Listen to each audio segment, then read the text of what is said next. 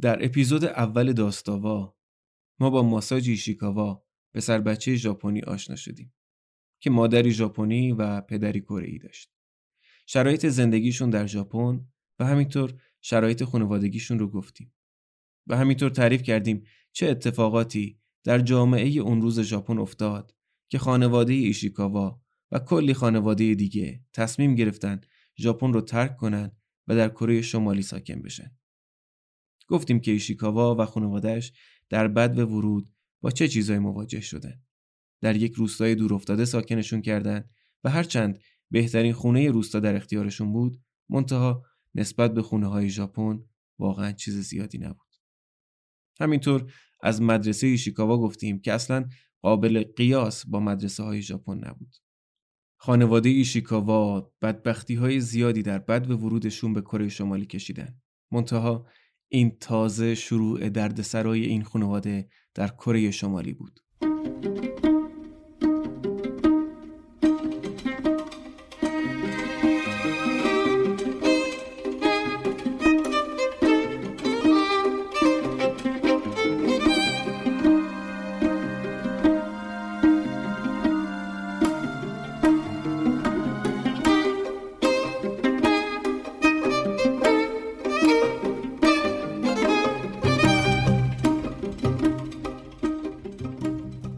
سلام. اینجا داستاواست. من آرمین محمدپور هستم. میزبان شما در اپیزود دوم داستاوا که در بهمن ماه 1401 منتشر میشه.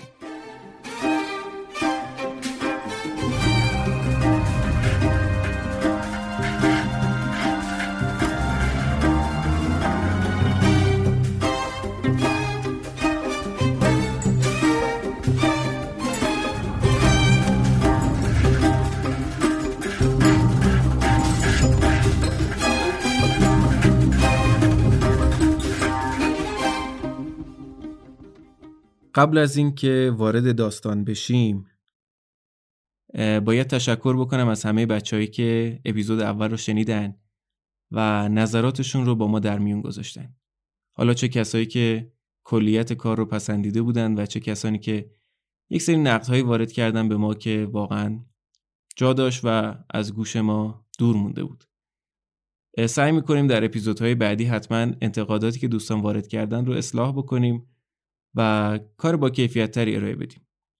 در اپیزود اول و حالا در اپیزود دوم و کلا در فصل اول یک سری مفاهیمی قرار زیاد تکرار بشه. مثل کمونیسم و سوسیالیسم و اینجور مسائل. دوست بسیار فرهیخته ای دارم من آقای علی نجار نژاد.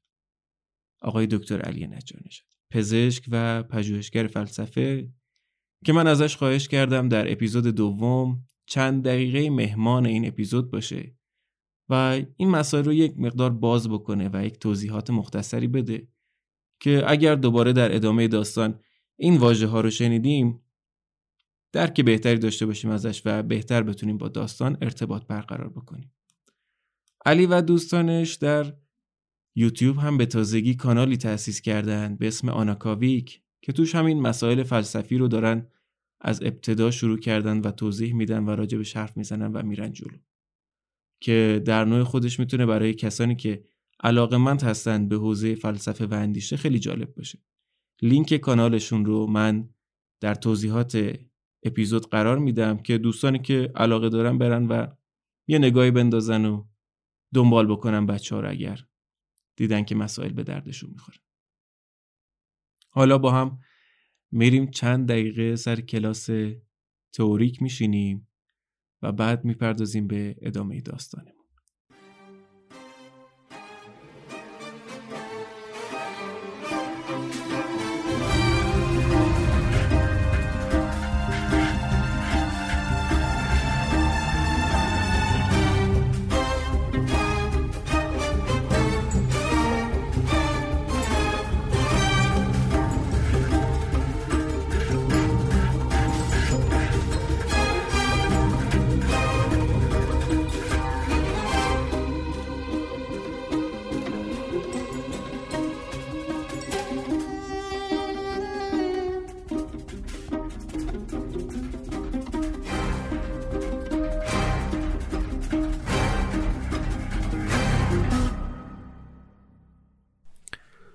سلام من علی نجانجات هستم مهمان این قسمت داستاوا و می‌خوام یکم راجع به ایدئولوژی کمونیسم با شما صحبت کنم.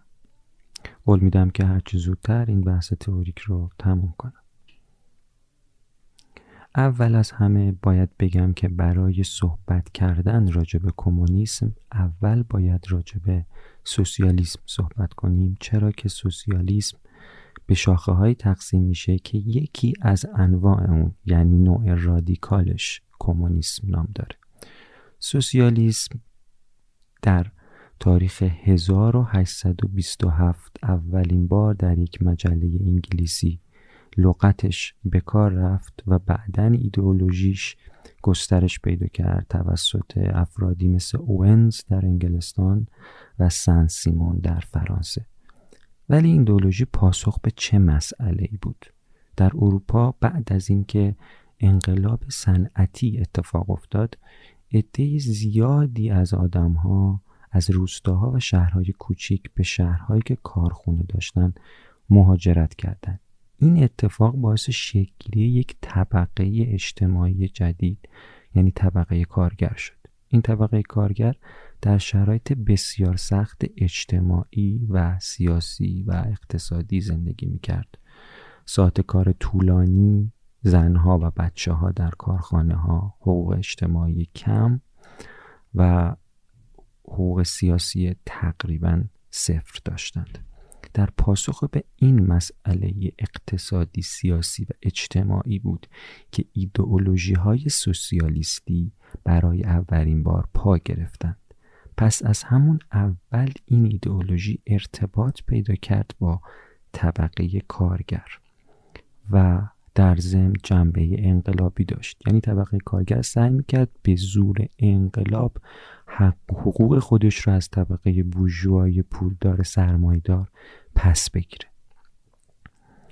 ولی در اواخر قرن 19 هم آروم آروم با گسترش ایده های دموکراسی در اروپا این ایده های سوسیالیستی هم جنبه اصلاحی به خودشون گرفتن. یعنی سعی کردن با تشکیل اتحادی های کارگری حزبای کمونیستی بتونن از طریق صندوق رأی و قانون ایدئولوژی های سوسیالیستی رو وارد قانون کشور و ایده های سرمایدار رو بکنن. از همین جا بود که سوسیالیسم تقسیم به دو تا شاخه جدی شد. یکی اونایی که طرفدار اصلاحات بودن و به سوشیال دموکراسی گرایش داشتن و یه عده که به ایده های انقلابی سوسیالیست وفادار موندند و سعی کردند که همچنان از طریق انقلاب های کارگری کار خودشون رو پیش ببرن. در قرن بیستم آروم آروم این ایده های سوسیالیستی قدرت خودشون رو از دست دادن. این اتفاق به علت شرایط اقتصادی خاصی بود که بعدا در اروپا ایجاد شد. اروپا با گسترش اقتصادی و بهبود شرایط اقتصادی ثروت زیادی تولید کرد که عملا طبقه کارگر رو لاغرتر کرد و در نتیجه فعالیت های سوسیالیستی هم کم شد. ولی در ضمن در همین قرن بود که ایده های سوسیالیستی به کشورهای غیر اروپایی هم صادر شد. یعنی در درجه اول به اروپای شرقی و بعدا به کشورهایی مثل آفریقا، آسیا و آمریکای لاتین. ولی خب یه تفاوت جدی وجود داشت بین ایده های سوسیالیستی ایجاد شده در اروپا و کشورهای غیر اروپایی.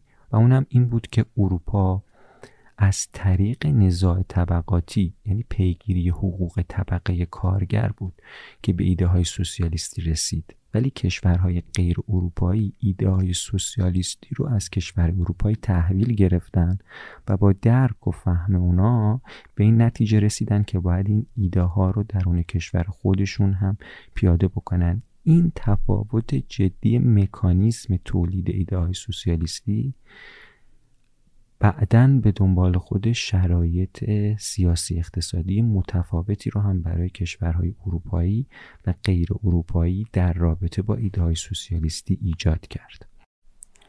خب قبل از اینکه برم سراغ کمونیسم یا کمونیسم ارتودکس که در روسیه خودش رو نشون داد اول سعی می‌کنم چند تا از عناصر اصلی ایده سوسیالیسم رو براتون توضیح بدم. این عناصر یا پایه های اصلی پنج تا. اولیش community یا اجتماع. دومیش cooperation یا همکاری. سومیش equality یا برابری. چهارمیش class politics یا سیاست های طبقاتی. و آخریش و به نظر من مهمترین و چالش برانگیز ترینش کامن آنرشیپ یا مالکیت عمومی. وقتی که ایده های سوسیالیستی بر این موضوع تاکید می کنند که ما باید در یک کامیونیتی یا اجتماع کنشمندی خودمون رو بروز بدیم به این جهته که اونو ذات انسان رو یک موجود اجتماعی می‌دونند و کنش اصلی و کار اصلی اونجا هم همکاری می‌دونند. انسان موجودی که خودش رو در اجتماع تعریف می‌کنه و به وسیله همکاریه که منافع خودش رو به دست میاره. این ایده در مقابل ایده لیبرالیسم یا سرمایداری قرار می‌گرفت که می‌گفت انسان ها در درجه اول به دنبال منافع شخصی خودشونن.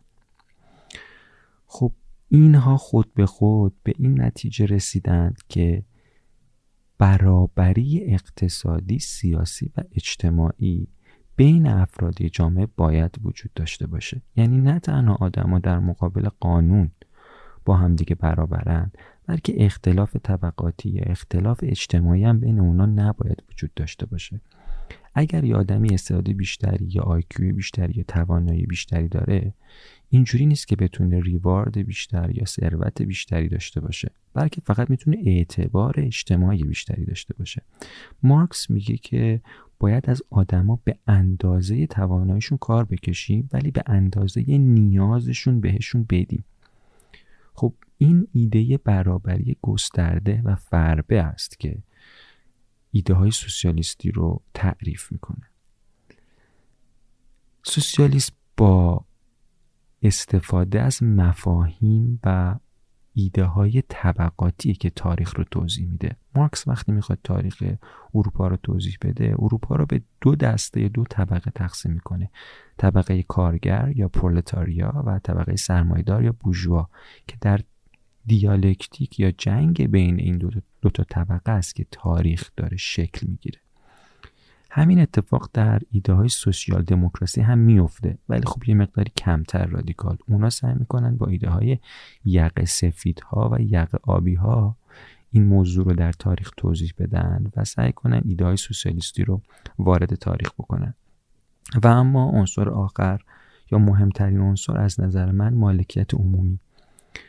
سوسیالیسم معتقده که مالکیت خصوصی نباید وجود داشته باشه. یا حداقل محدود بشه. مالکیت خصوصی یعنی چی؟ یعنی من زمین داشته باشم سرمایه داشته باشم تجمع پول داشته باشم و قدرت اقتصادی داشته باشم.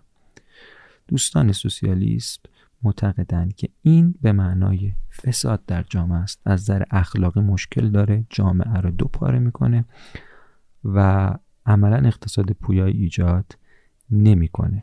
برای همینه که سرمایه رو در دست افراد اجازه تمرکزش رو نمیدن. حالا یا به طور کامل اون رو کنسل می‌کنن در ایده های سوسیالیستی رادیکال و یا اینکه اون رو محدود می‌کنن در ایده های سوشیال دموکراسی. خب برسیم به بحث اصلی خودمون. سوسیالیسم تقسیم میشه به سه تا شاخه اصلی. اولیش کمونیسم ارتودکس دومیش مارکسیسم و سومیش سوشیال دموکراسی. ما با سوشیال دموکراسی و مارکسیسم تو این جلسه حداقل کاری نداریم. می‌خوایم راجع به کمونیسم ارتودکس صحبت کنیم. کمونیسم ارتودکس اون اتفاقی بود که در روسیه رخ داد. یه حزبی در روسیه وجود داشت به اسم حزب بولشویک رهبری این حزب در هست در دست برادر لنین بود. این حزب در سال 1917 در روسیه کودتا کرد قدرت رو به دست گرفت و بعدم اسم خودش رو گذاشت حزب کمونیسم. کشورهای دیگه دنیا که ایده های سوسیالیستی شبیه به این حزب کمونیسم روسیه داشتند اومدن و زیر پرچم ایدئولوژیک این حزب قرار گرفتند.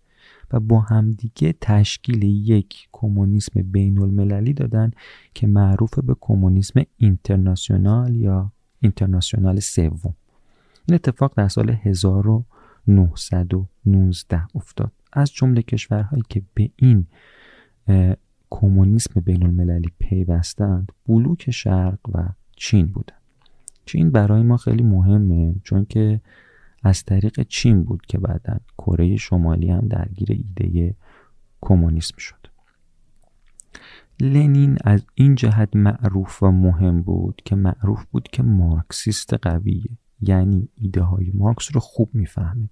مارکس و انگلس اون فیلسوفایی بودند که سوسیالیسم رو تبدیل به یک ایده فلسفی کردند. یعنی براش argument و استدلال آوردن و تاریخ رو به وسیله اون توضیح دادن لنین با تکیه بر درکی که از مارکسیسم داشت تونست اعتبار به دست بیاره و رهبر حزب کمونیسم بشه. ولی خب در عمل دو تا تفاوت خیلی جدی با مارکس پیدا کرد از نظر ایدئولوژی. اول اینکه ایدئولوژی های مارکسیستی در کتاب به فرض سرمایه هیچ راهکار مشخص و جدی راجع به رهبری سیاسی نمی‌دادن. اونها یه سر ایده فلسفی بودن. ولی لنین مجبور بود که از اون ایده ها در عمل استفاده کنه. برای همین مجبور شد راجع به رهبری سیاسی و چیزهای از این قبیل که در پرکتیک سیاست کارآمد بود وارد ایدولوژی های مارکسیستی بکنه. و تفاوت دومی که داشت این بود که همونطور که قبلا هم گفتم ایدولوژی های سوسیالیستی و کمونیسم در اروپا با مکانیزم پیگیری حقوق طبقه کارگر شکل گرفت. ولی در روسیه اینطور نبود. لنین با درکی که از سوسیالیسم و مارکسیست داشت سعی می‌کرد که این ایدئولوژی رو به جامعه تزریق کنه. یعنی یه عده آدم الیتی که ادعا می‌کردن مارکس رو خوب می‌فهمن می‌خواستن به مردم بگن که شما باید این کار بکنید. درستش اینه. اینجوری باید پیش برید. این یه تفاوت عمده داشت چون از بالا به پایین داشت صادر می‌شد. این مدل فکر کردن لنین باعث شد که کمونیسم روسیه تفاوت خیلی جدی با کمونیسم اروپا پیدا بکنه و عملا اصلا به سمت رفرم یا اصلاحات نره. چون که اصلا پیگیر طبقه حقوق کارگر نبود. در واقع پیگیر ایدئولوژی لنین عزیز بود.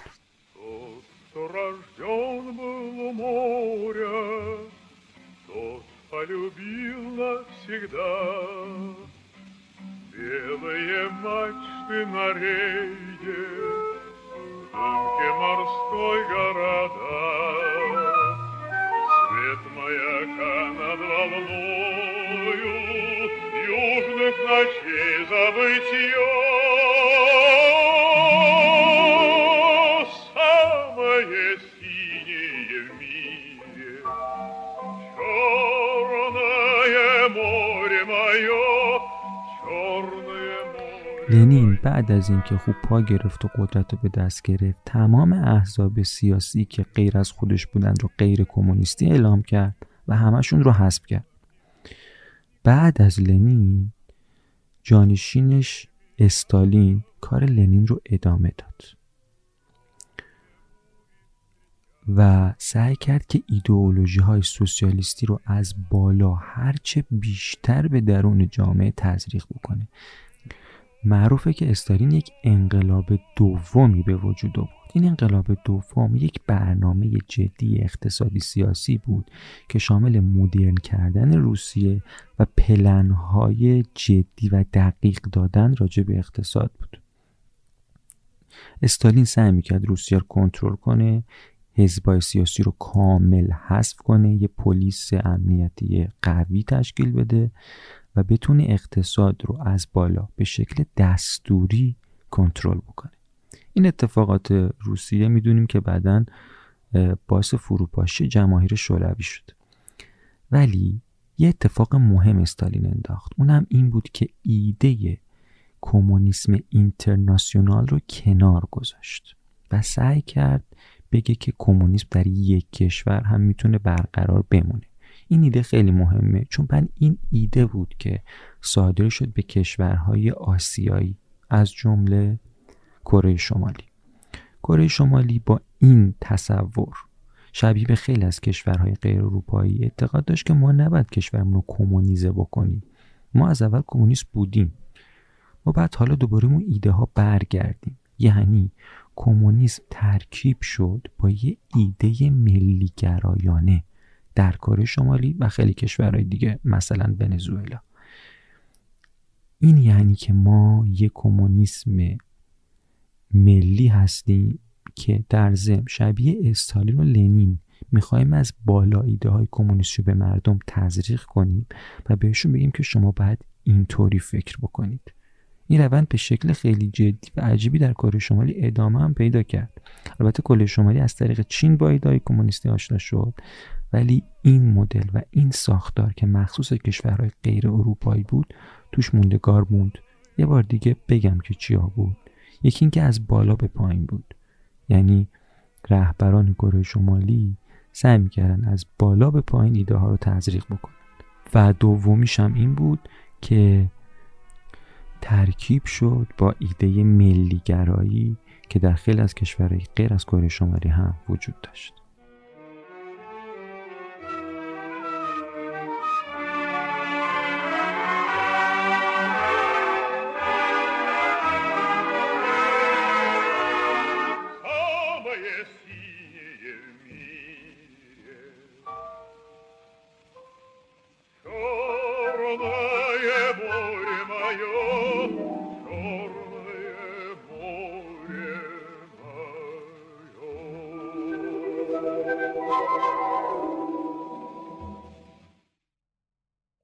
کره شمالی همه آدمای بالغ باید کار بکنن. اونجا اصلا یه شعاری دارن که میگه بیکاری یعنی بیغذایی. ولی خب مشکل اینجا بود که اعضای محلی حزب به مادر ایشیکاوا کار نمی‌دادن چون اون کره بلد نبود. میوکا هم مجبور می‌شد که پاشه با پای پیاده بره بالای همین کوههایی که اطراف روستا بوده و یه سری علف و اینجور چیزا جمع بکنه. حالا یه سریاش رو به عنوان چاشنی برای غذای توی خونه و یه سریاش که حالا به درد بخورتر بوده برای اینکه توی بازار سیا بخواد بفروشه و یه پولی چیزی جمع کنه اینا از نظر غذایی کلا مشکل داشته خانوادهشون. چون بچه ها که توی سن رشد بودن و غذای زیادی هم از طرف حزب به اینا نمی‌رسید. بابای شیکاوا مجبور میشه که پاشه بره یه دوچرخه و چند تا وسیله‌ای که آورده بودن رو بفروشه و با پولش یه بچه خوک و یه مرغ و یه بز می‌گیره با خودش میاره خونه. هرچند قرار بوده اینا رو بزرگ بکنن که بخورن متا دخترها خیلی خوشحال میشن از دیدن این حیوونا و همیشه اسباب بازی بچه ها. این وسط مونتا یه همسایه داشتن که این حیوانداری رو خلاف عرف سوسیالیستی می‌دونسته. برای همینم گزارش این خانواده رد می‌کنه. از کلانتری هم میان سراغشون و همین که میان می‌بینن ایچیکاوا نشسته داره این بچه خوک برنج میده. مامور یهو داد می‌زنه که هر زاده ژاپنی اون برنج مال آدماست داری میدی خوک بخوره؟ حالا این برنجی که میگیم چی بوده؟ چند تا دونه برنج موقع نهار افتاده بود رو زمین. ایشیکاوا اینا رو دونه دونه از رو زمین جمع کرده بود گفته بود حیفه بذار بدم حداقل این خوکه بخوره اینا رو. بابای ایشیکاوا سر می‌رسه یه دادی می‌زنه سر مامور ماموری لحظه عقب میره. ایشیکاوا میگه دیدم که ببر بازار سیاه ژاپن برگشت. بیدار شد. ولی خب همون لحظه مامور اسلحه‌شو می‌کشه و بابای شیکاوا میگه که داداش چیز نگفتیم که حالا ذره آروم باش. ولی خب اسلحه رو میچسبونه به کمر بابای شیکاوا و میگه را بیفت. بابای شیکاوا هم که داشته می‌رفته با مامورا برمیگرده و بچهای لبخندی می‌زنه میگه که نترسین اتفاقی نمیفته و این آقای اتفاقی نمیفته شب لط و پار لنگان لنگان با سر و صورت خونی برمیگرده خونه میشینه. میگه اون حرومزاده های جامعه کری سرمو شیره مالیدن. تازه بابایی یه ذره داره دستش میاد که اصلا کجا اومدن. اصلا چه خبر اینجا ایشیکاوا میگه اولین بار بود که داشت دلم برای پدرم میسوخت. و اولین بار بود که دیدم پدرم ترسیده. و وقتی دیدم پدرم ترسیده من تا سرحد مرگ ترسیدم. واسه همینه ایشیکاوا که خیلی ترسیده بود تصمیم می‌گیره که طبق روال همینا بره جلو. یعنی همرنگ اونا بشه و خودشو بکشه بالا. توی مدرسه خیلی پیشرفت می‌کنه درساش خیلی بهتر میشه. زبان کره رو کامل یاد می‌گیره. برای اینکه از اون قالب حرامزاده ژاپنی بیاد بیرون میره عضو لیگ جوانان میشه. حالا این لیگ جوانان چی بود؟ یه گروه بود از آدمای 14 تا 20 خورده نهایتا 30 ساله که اینا طی یک مراسمی می اومدن اول از جلوی چند تا کله گنده حزب رژه می‌رفتن. بعد برمیگشتن در متن آقای کیم شعر میخوندن. بعد دوباره برمیگشتن به آقای کیم و اهدافش و افکارش و حزبش اظهار وفاداری و سوگند وفاداری میخوردن. بعدش هم این مقامات میمدن یه شال قرمز مینداختن دور گردن اینا و می‌گفتن که برین و تلاش برای تحقق اهداف حزب و خودتون رو شروع بکنین. حالا مأموریت اون سال این لیگ جوانان چی بود؟ تلاش قهرمانانه کاشت برنج. اینا رو بردن توی این مزارع کاشت برنج اینا رو به خط کردن. قشنگ پاچه ها بالا زده همه رفتن تو گل به خط وایستادن. یه مربی هم اینجا نیمخیز وایستاده انگار می‌خواد ماراتون شروع بکنه و یهو داد می‌زنه شروع کنیم. و اینا شروع می‌کنن نشاهای برنج رو کاشتن و یه قدم جلو رفتن با همدیگه هماهنگ. بعد این مربی داد می‌زنه نه نه نه سب بکنیم. دارین اشتباه میکاریم نزدیک به هم بکاریم. ایشیکاوا میگه ما تو دبستان تو ژاپن به ما یاد دادن که این نشاهای برنج اگر از یک حدی به همدیگه نزدیکتر بشه محصول خوبی نمیده. اینا باید یک فاصله استانداردی با همدیگه داشته باشن. برمیگرده به بغل دستش میگه که چی میگه این؟ بغل دستش میگه این تو نمی‌دونی؟ این جدیدترین متد کاشت برنجه. محصول چند برابر می‌کنه. بعد شکاوان پیش خودش میگه که با طرف سی چل سال این کار است دیگه. حتما یه چیز سرش میشه حتما یه چیز بلده دیگه. ما هم نزدیک به هم کشتیم یعنی نزدیک به هم کشتیم. محصول اون سال اون مزرعه یه چیز فاجعه ای شد. یه آبروریزی تمام ایار که خدا می‌دونه چند نفر به خاطر اون تصمیمات اشتباه گرسنگی کشیدن. چون قرار بود از اون مزرعه سهم بگیره. حالا وسط این داستان من یه چیزی رو بهتون بگم. دیدین تو این خبرها مثلا یه خبری یه تصویری چیزی از کره شمالی میاد بیرون این آقای کیم این رهبر توپلشون. اینکه الان نوه کیمیه که توی داستان ماست. میره یه جا بازدید بعد یه دستشو می‌ذاره رو شکمش. یه دستش هم اینجوری می‌گیره چند تا جا رو نشون میده و یه سری چیزایی برای خودش میگه و یه سری آدم کله گنده اون صنعت جمع شدن دورش همه هم یه دونه دفترچه گرفتن دستشون بعد صبر می‌کنن ببینن این رهبر کبیرشون چی میگه؟ بعد این هر چی میگه اینا یادداشت می‌کنن هی تعجب می‌کنن که آ چطور به فکر خودمون نرسید؟ و اینا رو یادداشت می‌کنن و میگن که بله آقای رهبر کبیر ما چه راهکار خارق العاده ارائه دادن و از فردا همه رو به صف می‌کنن که اون دستورات بیخودی اون رهبر توپلشون رو وجب به وجب اجرا کنن. اخبارشون هم میاد میگه که بله امروز رهبر کبیر ما رفت فلانجا و یه مش مدیر و متخصص این کاره رو در جیک از ثانیه از یک گمراهی بزرگی نجات داد. داستان نشاهای برنجم همونه. به این آقای کیم گفتن احتمالا که آقای کیم زمین کمه چیکار کنیم؟ اونم گفته که یکم فکر کرده بعد گفته که خب نشاها نزدیک به هم بکاریم که بیشتر تو زمین جا بشه. بعد اینا هم یه اوی بلندی از سر تعجب کشیدن و بعد به نشانه مسرت از حل بحران تون تون سر تکون دادن و بعد یادداشت کردن و بعد از فرداش به همه مربی ها دستور دادن که آقا این نشاها رو نزدیک به هم بکاریم برزگرام همین کارو کردن. محصولم افتضاح شده ولی آخر سر اینا باید بگن که نه رهبر کبیر درست می‌گفته میان داده سازی می‌کنه. که آقا طبق فرمایشات رهبر کبیر ما اینا نزدیک به هم کاشتیم و چقدر محصول زیاد شده بعد هم هم تعجب می‌کنن از این همه کمال و خرد این آقای کیم. تقسیمات هم بر اساس همون آماری که اینا در نهایت ساختن انجام میشه.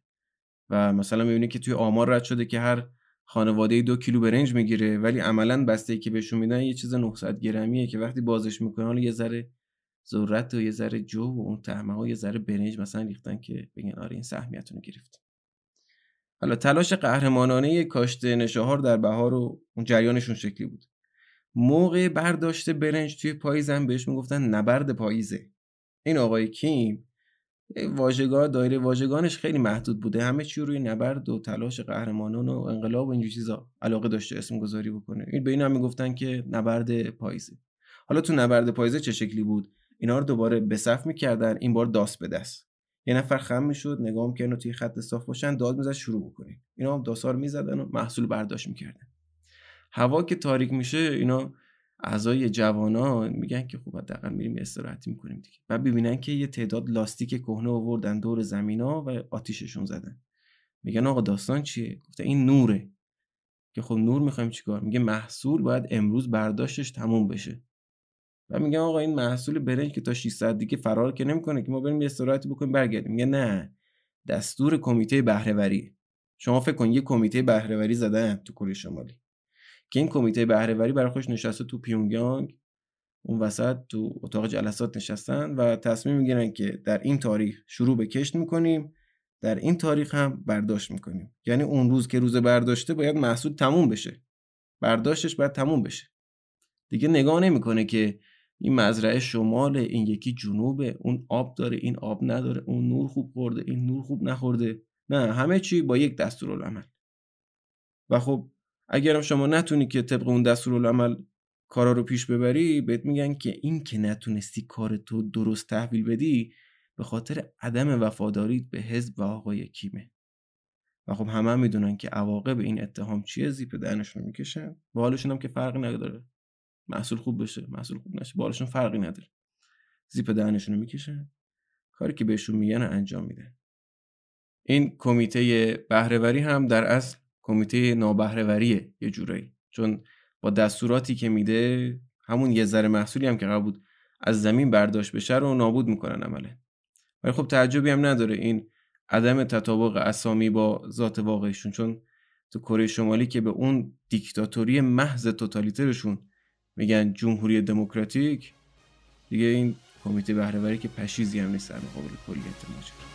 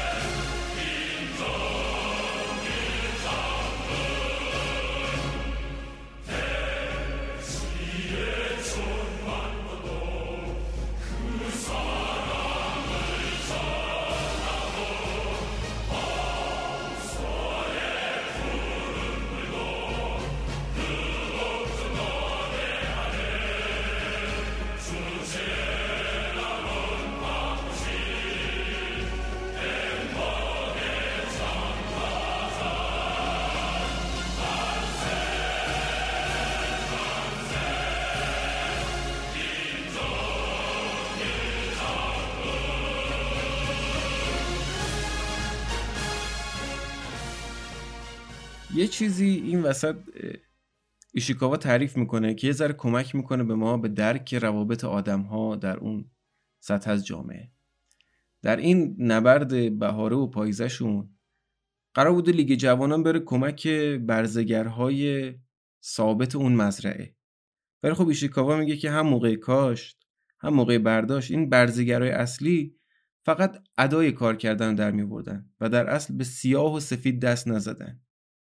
این نشون میده این فرهنگ بیگاری کشیدن از هر کسی که یک درجه مقامش از تو پایین تره از اون بالا از اون آقای کیم گرفته تا این پایین ترین برزگرهای یک مزرعه در یک روستای دور افتاده هم گسترده شده این فرهنگ. حالا وقتایی که نبرد پاییزه و بهاره نبوده اینو باید چی کار می‌کردن؟ اینا باید طبق یک سری چک لیست ها یک سری خرتوپرتی جمع می‌کردن و تحویل این معلم ها می‌دادن. مثلا برمیگشتن تو یک دوره بهشون می‌گفتن که برین هر آهن قرازه ای که بشه با بازیافتش تانک تولید کرد پیدا بکنیم بیاریم بریم. سختترینش ایشیکاوا میگه این بود که هر دانش آموز موظف بود در طول یک سال تحصیلی دو تا پوست خز خرگوش تحویل بده که از این پوست خرگوشا کلاه درست می‌کردن برای اعضای ارتش. و خب میگه که خرگوش گیر نمیومد کسایی هم که یا پرورش می‌دادن یا شکار می‌کردن فوری میخوردن و خزش هم توی بازارسیا به قیمت خیلی بالایی میفروختن. یا اگه خز نمیبردن باید یه سری مساله گرون قیمت میبردن مثل آجر یا سیمان و تحویل معلم ها می‌دادن و معلم ها باید میبردن تحویل اعضای حزب می‌دادن. و هر معلمی که مساله بیشتری برای کل گندای حزب می‌برد دیگه ارج و قرب بیشتری پیدا می‌کرد دیگه. مثلا میبردن اونجا تحویل آقای مقام ارشد حزب می‌دادن. مقام ارشد حزب هم نگاه می‌کنم به به چه آجوری آوردی عجب سیمانی آوردی دمت گرم. اینا از سن مدرسه که میگذرن و از سن لیگ جوانان که میگذرن بچه ها توی کره شمالی باید کارکردشون رو برای جامعه مشخص بکنن. توی جامعه و نظام کره شمالی چهار تا اصل کلیدی وجود داره. یک تمام خلق را مسلح کنید. دو کل کشور را سنگر ببندید. سه کشوری با رهبران نظامی بسازید. و چهار پیشرفت نظامی را تکمیل کنید. اینا هر کسی باید نوع خدمتگذاریش به این اصول رو مشخص بکنه دقت بکنه. این جدا از شغلشون ها. مثلا مثل ایمونه که شما عضو یک سازمانی یک نهادی یک مثلا یک انجمن مردم نهادی بشی که مثلا به این اهداف نظام داره کمک می‌کنه. جدا از شغل اصلیته. برای همینم توی کره شمالی کلی گروه شبه نظامی درست شده از این دست که بیاد و مردم عضوش بشن و به این اهدافشون خدمت بکنه ایشیکاوا میره عضو یک گروهی میشه به اسم ارتش سرخ کارگران و کشاورزان. که کلی اینا رو میبردن آموزش نظامی مثلا میبردن سنگر بستن به اینا یاد بدن و بعد دوبار در سال توی سردترین روزها و گرمترین روزها اینا رو میبردن مانور رو. و کلی کارا این شکلی می‌کردن و ایشیکاوا میگه که من اصلا دلیل این همه نظامیگری و این همه جنگ طلبی رو درک نمی‌کردم. و از اون بدتر این بود که هیچکی اعتراض نمی‌کرد. یعنی این بچههایی که اینجا بودن از بچگی از همون بد و تولد تو گوش اینا خونده بودن که آره شما باید نظامی بشین باید قدرتمند بشین. دیکتاتور وحشی کره جنوبی می‌خواد این کارو بکنه با ما آمریکا می‌خواد این کارو بکنه با ما و ما باید همه وجودمون و هستیمون رو بذاریم در دفاع از کشور و این حزبمون آقای کیم. و انقدر اینا رو توی گوشه این بچه ها خونده که اینها دیگه اصلا تصور دیگه از اینکه زندگی چه وضعیتی می‌تونه داشته باشه ندارن. مردم کره شمالی الان که چندین سال تحت سیطره و دیکتاتوری کیم و خاندانشن. قبل اون هم که مستعمره ژاپن بودن و ژاپنیا با اینا مثل برده ها رفتار می‌کردن. و قبل اون هم دوران خان و خوانین و پادشاهی کره بوده که اونم خیلی بدتر از حالت امروزشون بود. این مردم کره یه جوری با فرهنگ بردگی بزرگ شدن. اصلا فرهنگ بردگی توی خونشونه. هیچ درکی از دموکراسی ندارن کیم و خاندانش پسرش و نوش الان هر جنایتی هم که بخوان انجام بدن کسی هیچ اعتراضی نمی‌کنه. چون خیلیاشون حالا بگیم اینهایی که تو این نسل جدید هستن شاید کمی با این پیشرفت تکنولوژی و این فلش های یو که مردم کره جنوبی با بالون میفرستن اونور و دستشون میفته و یه چیزایی می‌بینن و یه سری اخباری می‌خونن شاید یه ذره یه تعدادیشون با یه چیزای آشنا شده باشن. ولی اکثریتشون هیچ درکی از دموکراسی ندارن و اصلا نمی‌تونن تصور بکنن که مثلا این کیمینا نباشن کیا باشن.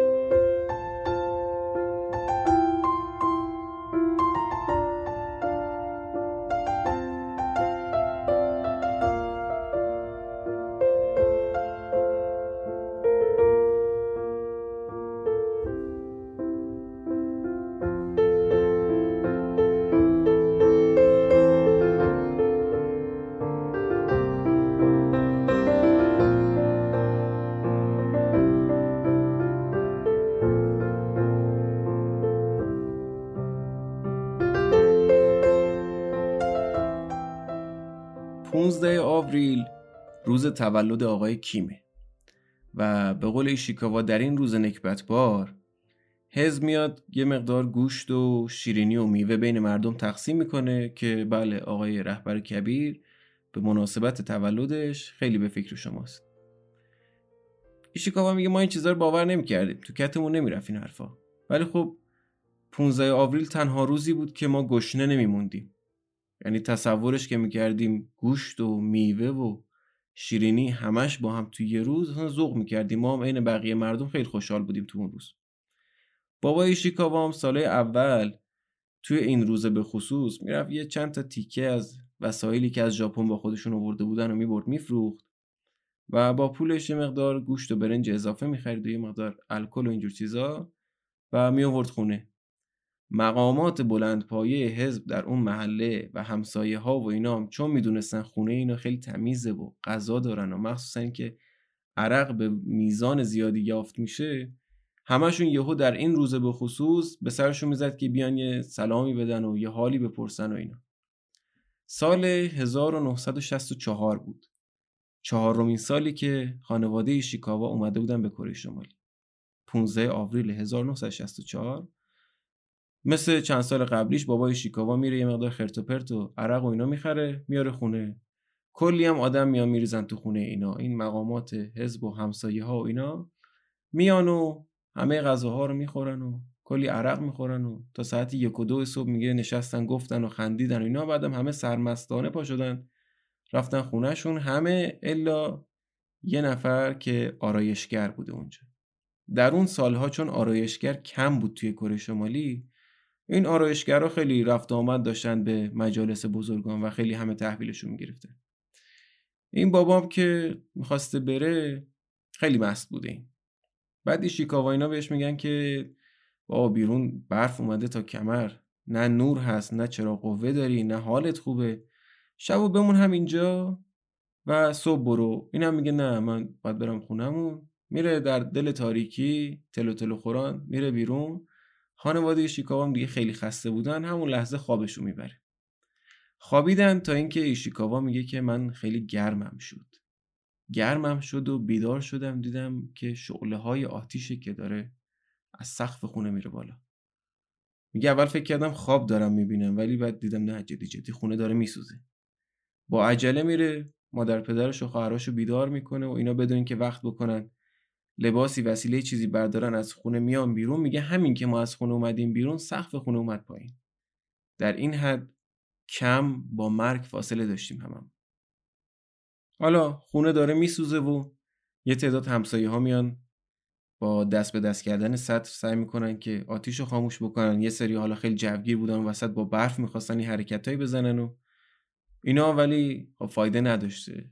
خونه ایشیکاوا اینا میسوزه در روز تولد آقای کیم حالا صبحش ایشیکاوا با پدرش پا میشن میرن دفتر محلی حزب که آقا ما یه همچین اتفاقی افتاده یه خونه چیزی ردیف بکنیم بدیم به ما.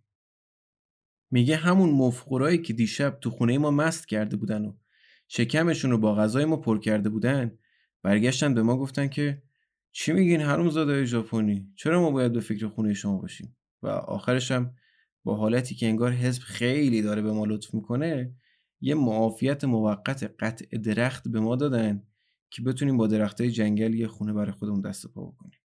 اینا هم دیگه چاره نداشتن. پا میشن میرن ده دوازده تا درخت قطع می‌کنن و می‌برن کارگاه چوببری و بعد با سنگ پی خونه رو میریزن و مادر و دخترها گل درست می‌کنن برای دیوار کشی و بعد چند هفته با نی و ساقه و برگ و اینجور چیزا یه سقفی درست می‌کنن یه سرپناهی درست می‌کنن برای خودشون که برن توی زندگی بکنن. در طول این مدت هم بجز یه پیرمرد آهنگری که در نزدیکی اونها توی روسا زندگی می‌کرد کسی بهشون کمک خاصی نمی‌کنه و این پیرمرده همش میمده پیش اینا و تو این شرایط سختی که داشتن هی باشون شوخی می‌کرده و کمک می‌کرده و اینا.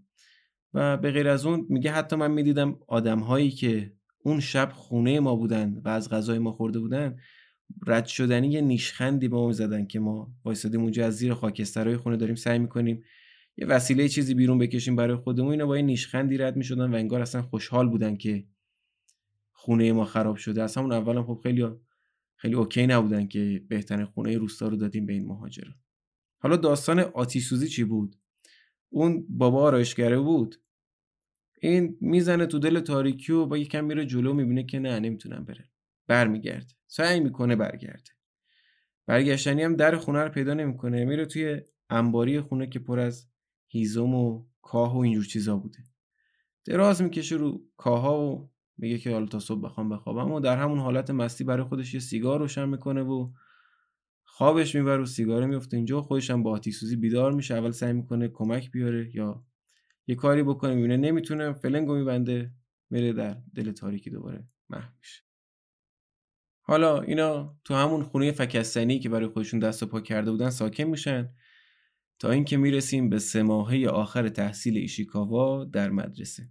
سه ماه مونده به فارغ و تحصیلی به اینا یه فرمی میدن که توش بنویسین در آینده می‌خواین چی کاره بشین که حالا شما رو بفرستیم برین دنبال همون کار. ایشیکاوا میگیم خب تلاشش رو در مدرسه خیلی زیاد کرده بود نمرات خیلی خوبی داشت و به فیزیک هم خیلی علاقه داشت. توش می‌رسه که می‌خوام برم دانشگاه و در رشته فیزیک ادامه تحصیل بده و فرمو تحویل میده. هم کلاسیش می‌پرسه که چی نوشتی تو؟ اینم میگه. همه می‌زنن زیر خنده. شیکاوا عصبانی میشه میگه خب چیه؟ می‌خوام برم دانشگاه فیزیک بخونم دیگه. خنده نداره که. فرداش مدیر مدرسه و یکی از های مدرسه از سر دلسوزی یه جلسه می‌ذارن برای ایشیکاوا که اینو توجیه بکنن که اصلا داستان چه شکلیه.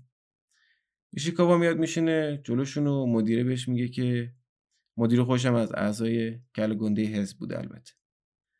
مدیره بهش میگه که ببین شما سه تا راه بیشتر نداری.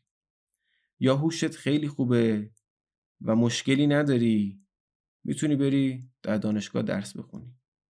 یا بنیه خیلی خوبی داری و میری توی ارتش و یا همه اینها رو نداری و مجبوری و بری کارگر بشی.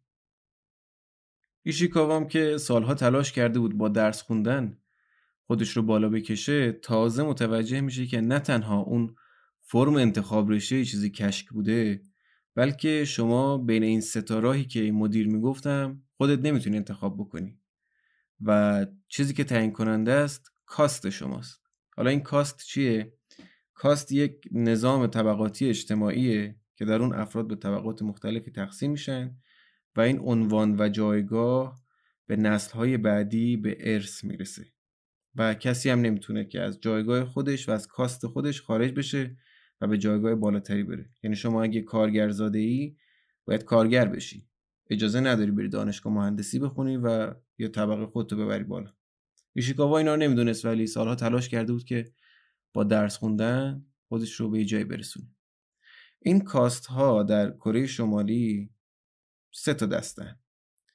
یک هسته یا مرکزی. یعنی خود آقای کیم اطرافیانش و کل گنده دو ابتدایی یا متزلزل. یعنی حالا افراد جامعه عادی دیگه افراد کره عادی که حالا خیلی مورد خاصی ندارن ولی خب نزدیک هم نیستن خیلی به اون هسته مرکزی هست و سه هم میشه تهدیدآمیز. یعنی پایین ترین درجه ممکن. حالا چه معیارهایی وجود داره که کاست شما رو در کره شمالی تعیین بکنه؟ سه تا معیار داره یک محل تولد و پیشینه خانوادگی. دو وفاداری به حزب. و سه پارتی. شما باید پارتی داشته باشی آشنا داشته باشی کاست تو می‌تونه تعیین بکنه کمکت بکنه در تعیین کاست حالا مدیر مدرسه برگشت به ایشیکاوا در انتهای جلسه گفتش که شما عزیزم در کاست تهدیدآمیز قرار گرفتی. و این یعنی تمام. در این کاست که شما قرار می‌گیری عملا به پایین ترین قشر جامعه تبدیل میشی. البته این برای ژاپنی ها یک سیاست عمدی بود که به انزوا کشیده بشن از طرف دولت کره شمالی.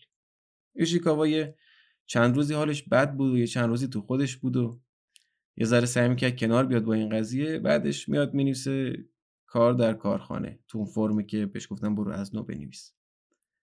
نوشت کار در کارخانه که حداقل یک جای پیشرفتی داشته باشه و مثلا احتمال داشته باشه به یک شهر منتقل بشه و اینا.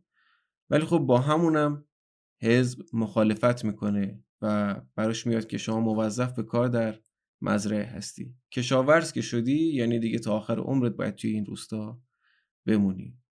یه آقای مربی هم که اومد آقای شیکاوار ببره سر مزرعه و معرفیش بکنه که آقا این برزگر جدید شماست کارگر جدید شماست. غم و که تو چشای این بچه می‌بینه سرش داد می‌زنه که تو باید خیلی هم خوشحال باشی که اصلا به تو و خانواده تو اجازه دادن که کار بکنین در این کشور. تازه کشاورزی که بدترین کار نیست که بدترین کار کار در معدن زغال سنگی و یا مثلا کارگاه زغال سازی. ایشیکاوا اول اومد سعی بکنه که یک نگاه فلسفی به کشاورزی پیدا بکنه. همون موقع هم که توی لیگ جوانان بود حس می‌کرد که در یک کار خیلی مهمی داره کمک می‌کنه و سهیمه سعی می‌کنه با نگاه فلسفی که مثلا کشاورز یک چیزی رو پرورش میده و یک چیزی خلق می‌کنه اینا یه ذره به خودش دلداری بده و اینا. ولی خب همون در بعد به ورود دوباره مواجه میشه با اون دستورات کمیته بهرهوری و خیلی دیگه برش رو اعصاب میره همه چی. ولی خب صداشو در نمیاره دیگه. کسی جرئت نداشت صداشو در بیاره. اینها یک تایم هایی می‌رفتن سر مزرعه کار می‌کردن. دو هفته یک بار باید می‌رفتن. در جلسات توجیهی بیان مبانی و نظریات آقای کیم یا حالا این داستاناش فرق می‌کرده این موضوعاتش هر سری فرق می‌کرده یا مرور تاریخ قهرمانانه حزب کارگر کره شمالی و یا مثلا یک تحلیل بسیار مهم از مقاله جدیدی که در روزنامه چاپ شده. حالا خودشون مقاله رو می خودشون هم مردم رو جمع می‌کردن که تحلیل بسیار مهمی بیاین تحلیل بکنیم براتون که چی نوشته. تو این جلسات بودن یک چند ساعتی خود جلسات بوده و یک چند ساعتی هم ایشیکاوا میگه که ما مجبور بودیم بمونیم و به عنوان تحت عنوان بحث و تبادل نظر بیشتر. یعنی یه چند ساعتی اونا برامون حرف می‌زدن بعد یه چند ساعتی ما باید بین خودمون حرف می‌زدیم و وانمود می‌کردیم که چقدر این مسائل برامون مهمه و چقدر داریم تعجب می‌کنیم از این میزان پیشرفت های کشورمون و میزان خرد آقای کیم. و میگه که همه تبدیل شده بودیم به یک بازیگر خیلی حرفه‌ای در تظاهر کردن به اینکه این چیزا خیلی برامون مهمه. یه مدتی کشاورزی می‌کنه و بعد میره درخواست انتقال میده آقای ایشیکاوا که منتقل بشه به لشکر زرهی مزرعه. حالا لشکر زرهی مزرعه چیه؟ لشکر زرهی مزرعه اون قسمتی از مزرعه است که یه چند تا ماشینالات و اینا دارن. قرار بوده که سه تا تراکتور بفرستن برای لشکر زرهی. و ایشیکاوا میره درخواست میده که من منتقل بشم از مزرعه از سر زمین به این راننده تراکتور اینجور چیزا بشم اونجا. اطرافیانش که متوجه میشن ایشیکاوا یه همچین درخواستی داره و یک همچین قصدی داره بهش میخندن. میگن که تو مگه نمی‌دونی راننده تراکتور به مسیرها دسترسی داره؟ بعد ایشیکاوا میگه آره چرا؟ بعد میگه من نمی‌دونی که مسیر جاده ها جز اسرار نظامی هن. اون زمان در کره شمالی جاده اسرار نظامی حساب می‌شد. یعنی شما اگه جای جاده رو می‌دونستی و لو می‌دادی مثلا می‌رفتی کره شما میری کره شمالی سر زمین از یک کشاورز می‌گفت آقا جاده کدوم ور می‌خوام برم تا پیونگیانگ؟ بعد این کشاورز میگه اصلا از پشت این مزرعه برو از اون تپه رد چون اونجا جاده است. همین لو دادن جای جاده یا اون کشاورزه ممکن بود در اون زمان به قیمت جونش تموم بشه. یا میکشتنش اعدامش می‌کردن یا میفرستادن. اردوگاه کار اجباری. و بعد اینا به ایشیکاوا میگن که یک همچین اطلاعات مهمی و نمیان توی ژاپنی که در کاست تهدیدآمیز قرار گرفتی و طور بذارن سر اون کار. ولی خب ایشیکاوا شانس خودش رو امتحان می‌کنه و یه نامه می برای دفتر محلی حزب که من سالهاست دارم برای تحقق آرمانهای سوسیالیستی سرزمین مادریم تلاش می‌کنم و یکم برای حزب و سوسیالیسم و اینجور چیزا یه ذره چاپلوسی می‌کنه و آخر نامش هم می‌نویسه که مثلا من گیجم مثلا جای جاده اینا رو نمی‌تونم حفظ بکنم مثلا که مثلا بگه که آره من تهدید نیستم دیگه.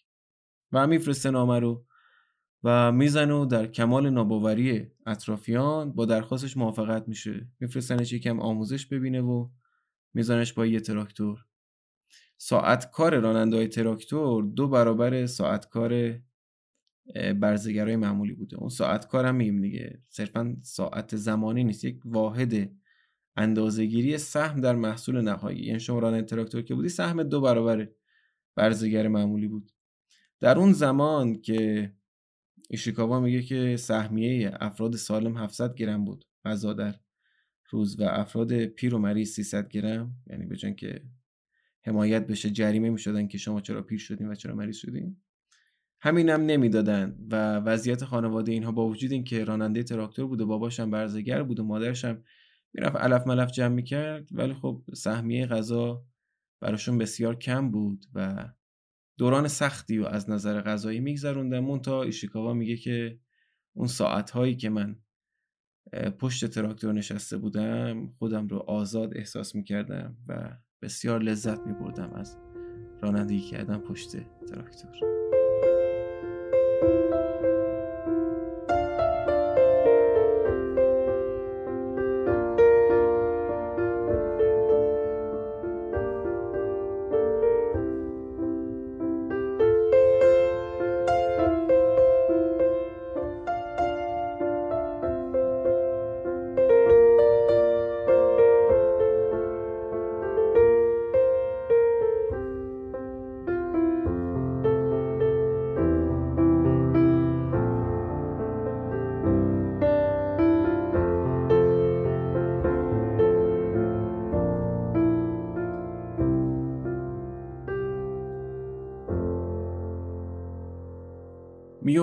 مادر ایشیکاوا مرتب به خانوادهشون در ژاپن نامه می نوشت. مونتا هیچ جوابی نمی گرفت. برای اولین بار تو سال 66 یعنی 6 سال بعد اینکه اینا مهاجرت کردن به کره شمالی از خانواده اینها از دایی ایشیکاوا یک نامه می‌رسه دستشون. میوکو میاره نامه رو با کلی ذوق و شوق باز می‌کنه و بعد خوندنش رنگش میپره. ایشیکاوا میگه دایم توی نامه نوشته بود که مادر بزرگمون فوت شد و تا آخرین لحظه داشته اسم دختر و نوههاش رو صدا می‌زده. ایشیکاوا میگه بعد از خوندن این نامه احساس کردم که مادرم یکو پیر شد. انگار آخرین دستاویزی که داشت و آخرین امیدی که برای زندگی داشت رو از دست داده. خیلی تلاش می‌کنه ایشیکاوا و پدرش که شرایط زندگیشون رو بهتر بکنن. تا ایشیکاوا میگه که هر چقدر هم اضافه تر کار می‌کردیم سهمیه غذامون هیچ فرقی با قبل نمی‌کرد. همینطور زندگیشون میگذره تا سال 68 سال 68 اول یه کامیون نظامی میاد توی روستاشون. بعد دوتا و بعد هی بیشتر و هی بیشتر. و بعد یک هو کل روستا پر میشه از افراد ارتش. اینا میان توی روستا و میگن که اینجا پادگان ماست و شروع می‌کنن به سنگر بستن توی روستا. خانواده ایشیکاوا و چند تا دیگه از خانواده هایی رو که توی کاست تهدیدآمیز قرار می‌گرفتن رو از روستا تبعید می‌کنن به یک روستایی چند کیلومتر اونورتر به اسم پیونگ یانگ ری. اینا مجبور میشن که خونه زندگیشون رو ول بکنن و برن تو این روستای جدیدی که بهشون گفتن. اونجا براشون خونه خاصی تدارک نیده بودن. میرن اونجا و از شانسشون یه خونه خالی پیدا می‌کنن که مربوط به یکی از اعضای حزب بوده که کسی نمی‌دونه چه بلایی سرش اومده. یه خونه پیدا می‌کنن و میرن توی زندگی می‌کنن. یه خونه فکستنی بوده که به درد خیلی خاصی هم نمی‌خورد این افراد نظامی هم توی روستا زیادتر و زیادتر می شدن و مقامات حزب هم همه یکو ناپدید میشن و هیچ کاری میشن و همه چی میفته دست نظامیان. نظامیان به قول ایشیکاوا کارهایی که می‌کردن در بهترین حالت میشه اسمش رو جنایت گذاشت تا مثلا محافظت از مردم. اینا میومدن غذای مردم رو می‌گرفتن از کارگاه های مردم وسیله میدزدیدن. دخترای روستا رو فریب می‌دادن این پسرای ارتشی. و مردم رو می‌زدن تو خیابونا علکی به هر بهانه ای و کلا جو رو خیلی سنگین کرده بودن اونجا. ایشیکاوا میگه کسی هم جرئت نداشت که جلوشون وایسه که مثلا بگه آقا شما اینجا چیکار می‌کنین؟ مثلا این کارا چی؟ تو این خونه فکستنی که داشتن تشک و اینا هم که نداشتن که. میگه خونه ما فقط یه ذره جلوی بارون رو می‌گرفت وگرنه باد و اینا که فت و فراوون میومد تو. اینا تشک و اینا نداشتن. گفتم مجبور بودن که رو زمین بخوابن دور این اجاقی که داشتن این حالت بخاری کوچیکی که داشتن. همه می‌گفت چنباتمه می‌زدیم. اول به سمت شکممون گرم می‌شد بعد میچرخیدیم به سمت پشتمون. اون یه ذره گرم بشه بعد دوباره شکممون سردش می‌شد. دوباره برمیگشتیم شکممون رو گرم بکنیم. و این وسط حالا اگه یه چرتی هم می‌زدیم دیگه خیلی خوش شانس بودیم می‌گفت تو این چرخیدن هم بعضی وقتا من و بابام سرمون می‌خورد به هم دیگه. و بعدش قه قه می‌زدیم زیر خندی. با صدای بلند. به قول ایشیکاوا آدم از یه حدی که بیشتر فلاکت بکشه توی زندگیش دیگه شبیه کمدی میشه زندگیش. یه شب ایشیکاوا بیدار میشه و می‌بینه خواهر کوچیکش ماساکو نیست.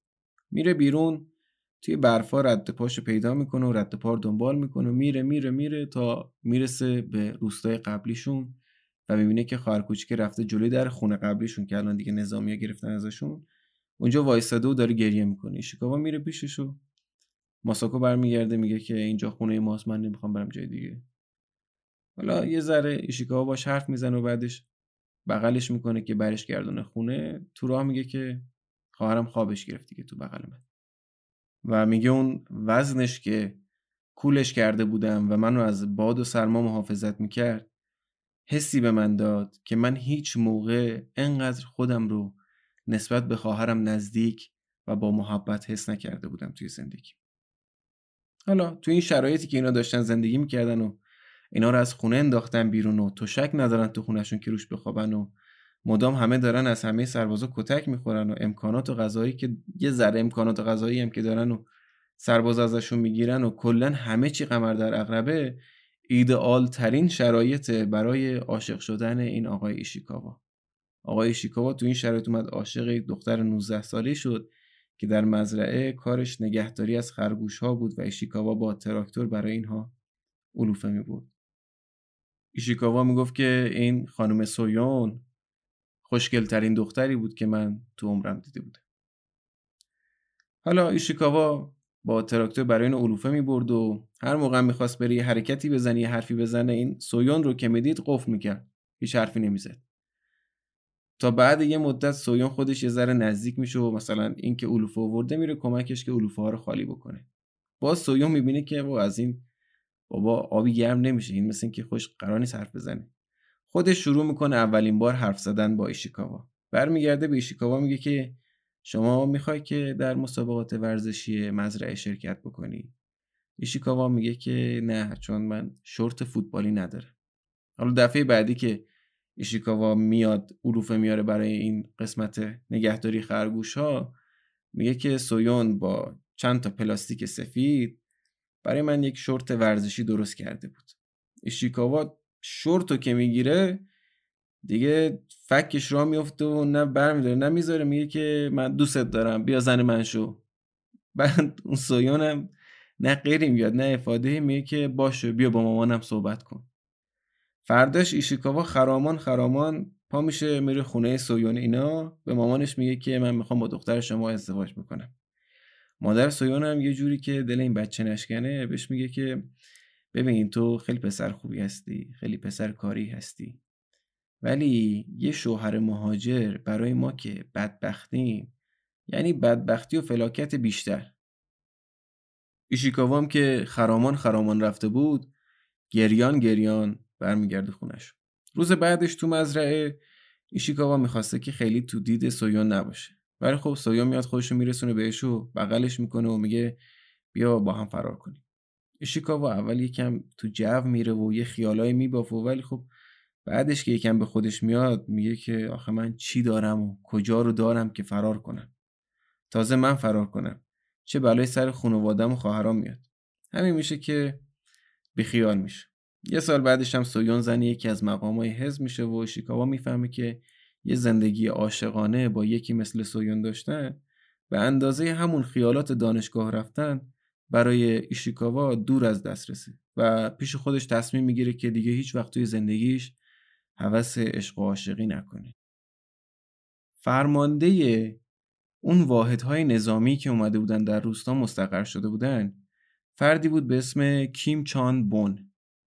این آقای چانبون یکی از همرزمهای قدیمی کیمیل سونگ بود که خیلی هم وفادار بود به حزب و خود آقای کیم.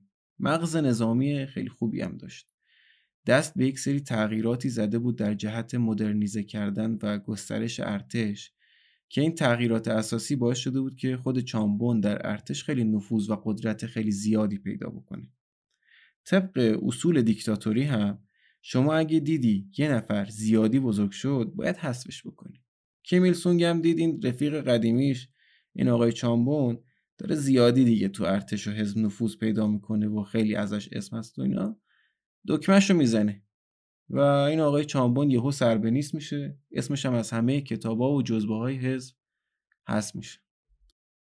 یهو کسی که مردم توی این جلسات هفتگیشون مجبور بودن اسمش رو و شرح رشادتهاش رو زیر سایه رفیق کبیرشون آقای کیمیرسونگ حفظ بکنن یهو حزب کلا منکر وجود چنین شخصی میشه. میگن که چامبون؟ چامبون نداریم نه. فقط آقای کیمیرسونگ این نگارش تاریخ هم در کره شمالی واقعا خیلی جالبه. شما کتاب رهبر عزیز رو اگر بخونین اون شخصیتی که در کتاب رهبر عزیز هست برعکس این ایشیکاوا که خیلی آدم بدبختی و تو روستا و اینا بوده یکی از کله گنده های حزبه و یکی از اصلی ترین آدم های ساخت پروپاگاندا در حزب حساب میشه. و توی کتاب یه جا تعریف می‌کنه که یه هفتش تا از این آدمای مثل خودش که معتمد حزب بودن رو می‌برن یک اقامتگاهی که اینها تاریخ رو دوباره نگارش بکنن و بر اساس مثلا واقعیت هایی که بوده یه جوری بنویسن که به مزاق آقای کیم وسطیه خوش بیاد. و میگه که برای اینکه اطلاعات بین ما خیلی زیاد نباشه هم به هر کس چند تا سال رو داده بودن که شما این سال انقدر تا انقدر رو ببینید شما سال انقدر تا انقدر رو. و منابع همون سالها رو هم فقط در اختیار همون فرد گذاشته بودن و میگه که یه یکی از ما بود که دیدیم خیلی پکره و هی مرتب سیگار می‌کشه و اعصابش خورده و اینا. یکم که پیش هم مونده بودن و یه ذره با هم رفیق شده بودن و یه ذره به هم اعتماد کرده بودن که حرف بزنن میره از این می‌پرسه که آقا داستان تو چیه؟ چرا انقدر پکری؟ چرا انقدر اعصابت خورده؟ چرا انقدر سردرگمی؟ و اون تعریف می‌کنه براش میگه که ببین من می‌تونم بنویسم وقتی که این آقای کیمینا یکشون به دنیا اومد در روز تولدش مثلا ماه این شکلی شد و ستارگان اون شکلی شدن و مثلا در آمریکا مثلا یک همچین فاجعه ای رخ داد و کلا جهان متحول شد لحظه تولد این آقای کیم. ولی من از بعد تولدش تا دو سالگیش رو چی بنویسم آخه؟ بچه تا زیر دو سال جز خوردن و کثیف کردن خودش و خوابیدن کار دیگه نمی‌کنه که. در انتها هم حالا اینجوری که یک سری منابعی ذکر کردن و یک سری افراد دیگه در خاطراتشون نوشتن این آقای کیمینا رو انقدر افسانه ازش ساختن در تاریخی که به خورده این مردم میدن که مثلا در شیش ماهگی کامل داشت صحبت می‌کرد و در نه ماهگی اولین تز مبارزات ضد سرمایه‌داریش رو مثلا ارائه داد خیلی جالبه. این کتاب رهبر عزیز رو پیشنهاد می‌کنم کسایی که دوستان یه ذره در هسته مرکزی کره شمالی رو ببینن که نسبت به این ایشیکاوا اینا هم یه ذره معاصرتر هست. برای اون کتاب رو هم بخونن خیلی خوبه حالا بعد تصویه آقای کیم چامبون و بعد اینکه این آقا هست شد این واحدهای ارتشی که بدون دلیل اومده بودن بدون دلیل هم جمع کردن رفتن. خانواده شیکاوان برگشتن سر خونه خودشون و میگو به مناسبت برگشتمون رفتیم یه ذره آب از چاه کشیدیم و جوشوندیم و بعد به سلامتی برگشتمون اینا رو نوشیدیم این آب رو که از چاه کشیده بودیم. ولی میگه اون آب با دقت در چهره شکسته پدر 55 سالم و مادر 44 سالم که دیگه فقط 8 تا دندون تو دهنش مونده بود اصلا بهم نچسبید. اونجا بود که دقت کرد و دید پدر مادرش چقدر شکسته شدن. سه چهار سال به همین منوال زندگیشون گذشت و اتفاق خاصی نیفتاد جز فقر و گرسنگی همیشگی. یک پسری آمد به اسم کان که خواستگار ایکو بود. ایکو گفتیم ایشیکاوا سه تا خواهر داشت. ایکو بین این سه تا از همشون بزرگتر بود. ولی خب هر سه تاشون از ایشیکاوا کوچیکتر بوده ایکو 23 سالش بود اون موقع. و خانواده کان هم عین همین خانواده ایشیکاوا اینا مهاجر بودن. مونتا یه ذره وضعیت مالیشون نسبت به خانواده ایشیکاوا بهتر بود. مادر کان هم خیلی از ایکو خوشش میومد ولی پدر ایشیکاوا که کلا کمر همت رو بسته بود بر اینکه نذاره بچه‌هاش به یک سر و سامونی برسن مخالفت می‌کنه با این ازدواج و میگه که خانواده اینها سطحشون از ما بالاتره و ما نمی‌تونیم با اینا وصلت بکنیم. یک روز ایشیکاوا برمیگرده خونه و می‌بینه که از دور می‌بینه که یک پیرمردی جلوی در خونهشون ایستاده. میره جلوتر و در کمال تعجب می‌بینه که یکی از دوستان قدیمی پدرش در ژاپن اومده جلوی در خونشون آقای یونگ یکی از کله گنده های جامعه کره های مقیم ژاپن بود که با پدر شیکاوام دوستی نزدیکی داشت.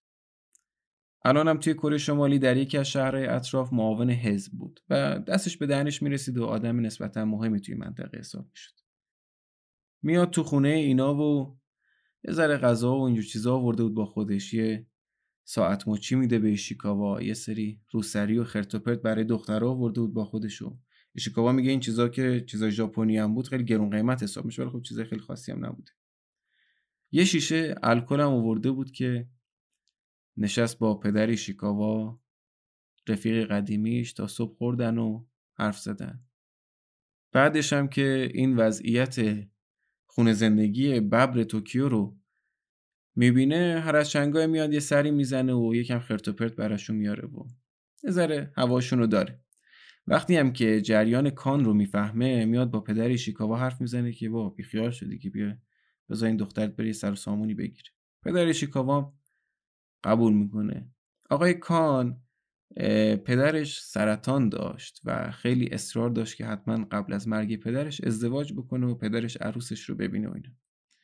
ایشیکاوا اینا میگه ما هیچ پولی نداشتیم که برای خواهرم لباس و تشک و اینجور چیزا بگیریم. ولی مادر کان میاد میگه که همین که ایکو عروس من بشه برای من کافیه و جهیزیه و اینا چیزی نمی‌خوام.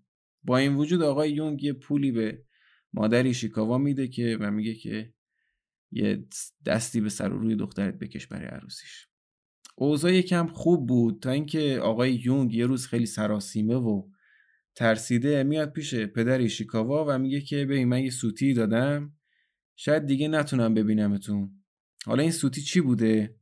این آقای یونگ با یه بابایی تو ژاپن رفیق بودن که وقتی اومدن کره شمالی این بابای مقامش بالاتر از آقای یونگ میشه. یونگ هم هر از چنگایی براش یه نامه می نوشته یه احوال پرسی یه تجدید خاطری یه نامه می نوشته ولی اون بابای جواب یونگو نمی‌داد هیچ وقت. حالا این سوتیه چی بوده؟ اینا توی مهمونی بودن این اعضای حزب. و همینطور که گیلاس به دست وایسادن دور همدیگه و گل میگن و دارن لطیفه میگن جوک میگن راجع به سرمایه داره و اهداف سوسیالیستیشون رو به رو همدیگه می‌کشن آقای یون همینجوری با خنده میگه که آره فلانی هم که انقدر ما هواشو داشتیم و انقدر رفته بالا و الان دیگه جواب ما نمیده. همین.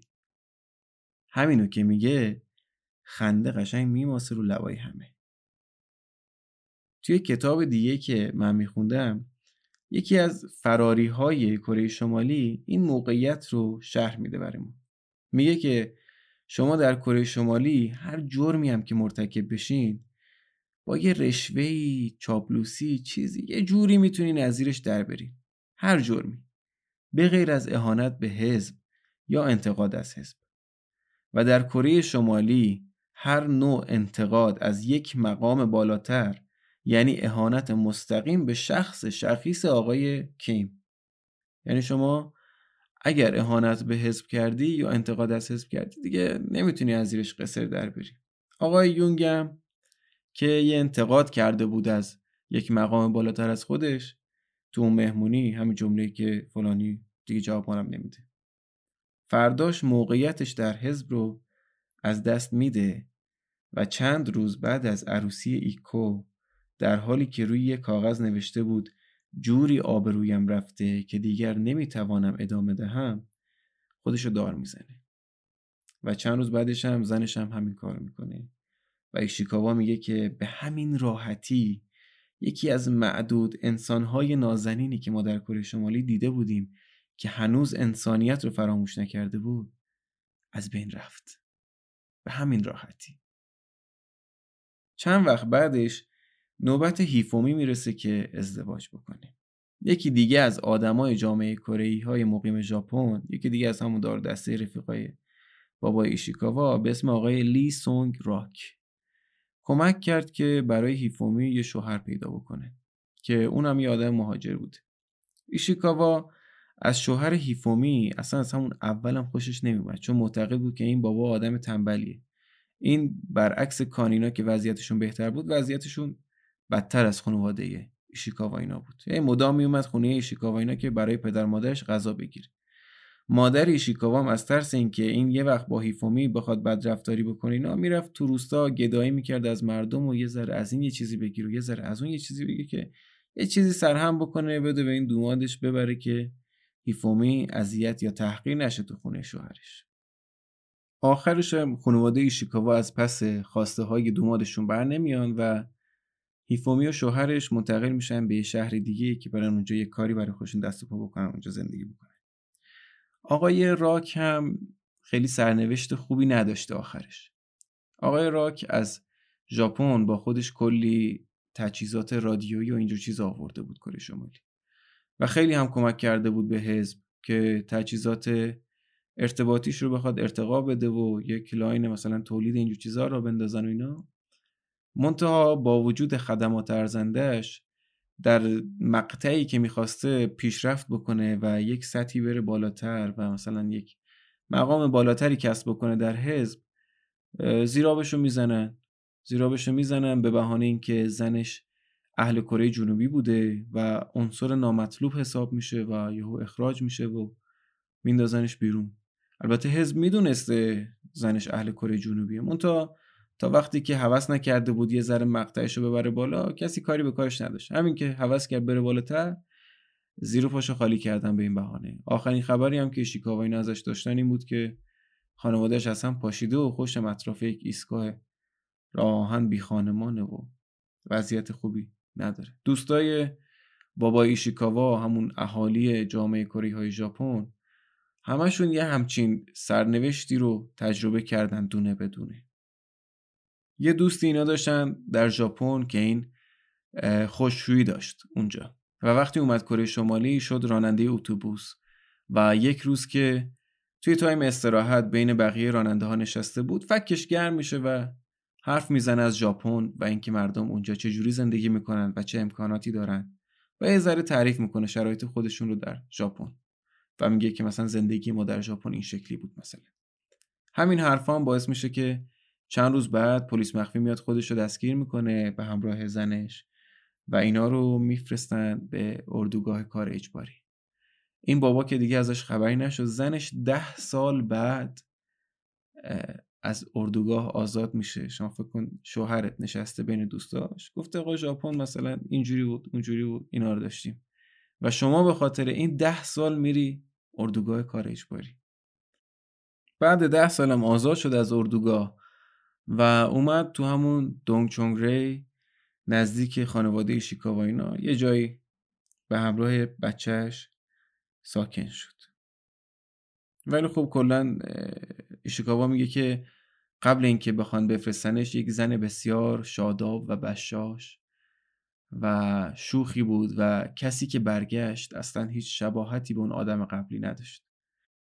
یه روز بچهش رو میاره خونه ایشیکاوا و میگه که این بچه مریضه و داره میمیره و کاری از دستم بر نمیاد. ایشیکاوا بچه رو بر میداره می‌بره درمونگاه و می‌بره پیش دکتری که توی درمونگاه بوده میگه این مریض خدمت شما. بعد دکتر میگه چی؟ مفت و مجانی درمانش بکنه؟ حیف دارو نیست برای اینا؟ یا پولشو باید بدی یا باید بری برام داروی گیاهی چیزی بیاری؟ ایشیکاوا هم چشمش می‌خوره به یک تابلویی که پشت دکتر نه پشت سر دکتر نصب بوده و یک جمله از جناب کیم نوشته بود که پزشکی هنری خیرخواهانه است. پزشک باید در اقتدا به کمونیسم از دیگران پیشی بجوید. ایشیکاوا اینو که می‌خونه با مش می‌زنه تو صورت دکتر. بعد میشینه رو صورتش انقدر می‌زنه که دکتر له لوردی میشه. میگه برام کافی نبود پا شدم برم از خونه چاقو بیارم که بکشمش. نمی‌تونستم باید میکشتمش. میره از خونه چاقو میاره می‌بینه چند تا مامور اومدن توی راهرو وایسادن میگه خواستم مامورا رو بکشم که دیگه نمی‌دونم از کجا. بابام رسید چاقو از دستم گرفت هولم داد برو خونه. و خودش وایستاد حالا به هر شکلی که بود سرته قضیه رو هم آورد. چون در کره شمالی درمان رایگانه. ولی به قول ایشیکاوا فقط اسمن رایگانه. این فقیر فقرای مثل ما اگر بخوان درمان بشن یا باید پول بدن به دکتر یا باید یه سیگاری الکلی چیزی به دکتره رشوه بدن که درمان بشن وگرنه پزشکا درمانشون نمی‌کنه حالا مثلا یکشون این پزشکی که این برخورده داشته باشه.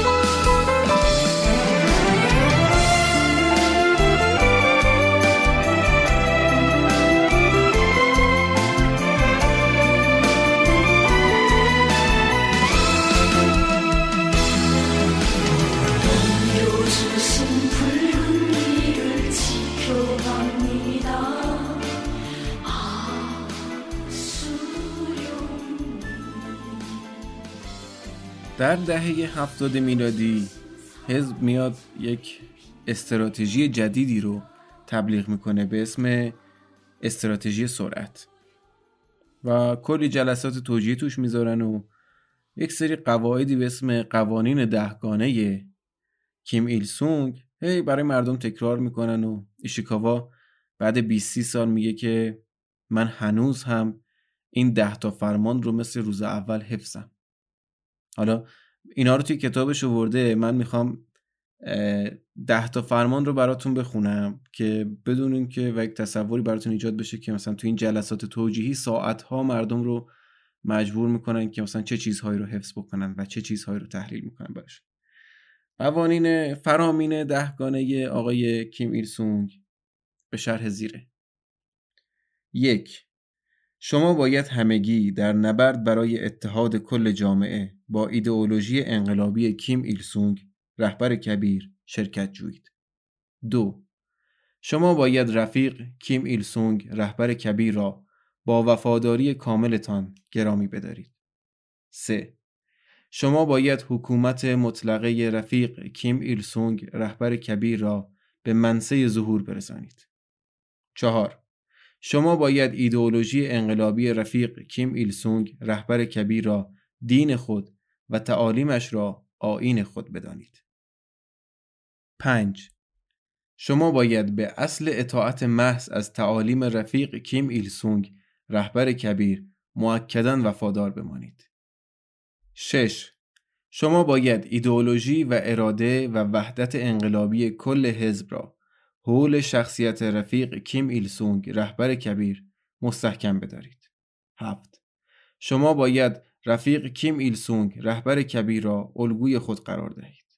8. شما باید حیات سیاسی را که رفیق کیم ایل سونگ رهبر کبیر 9.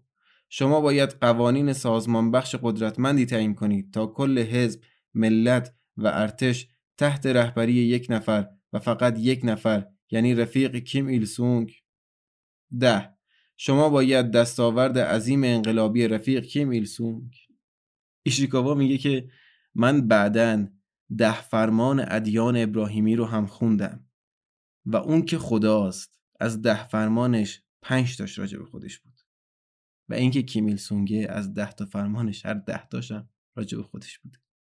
حالا این استراتژی سرعت چی بود که در دهه هفتاد اومدن تبلیغش کردن؟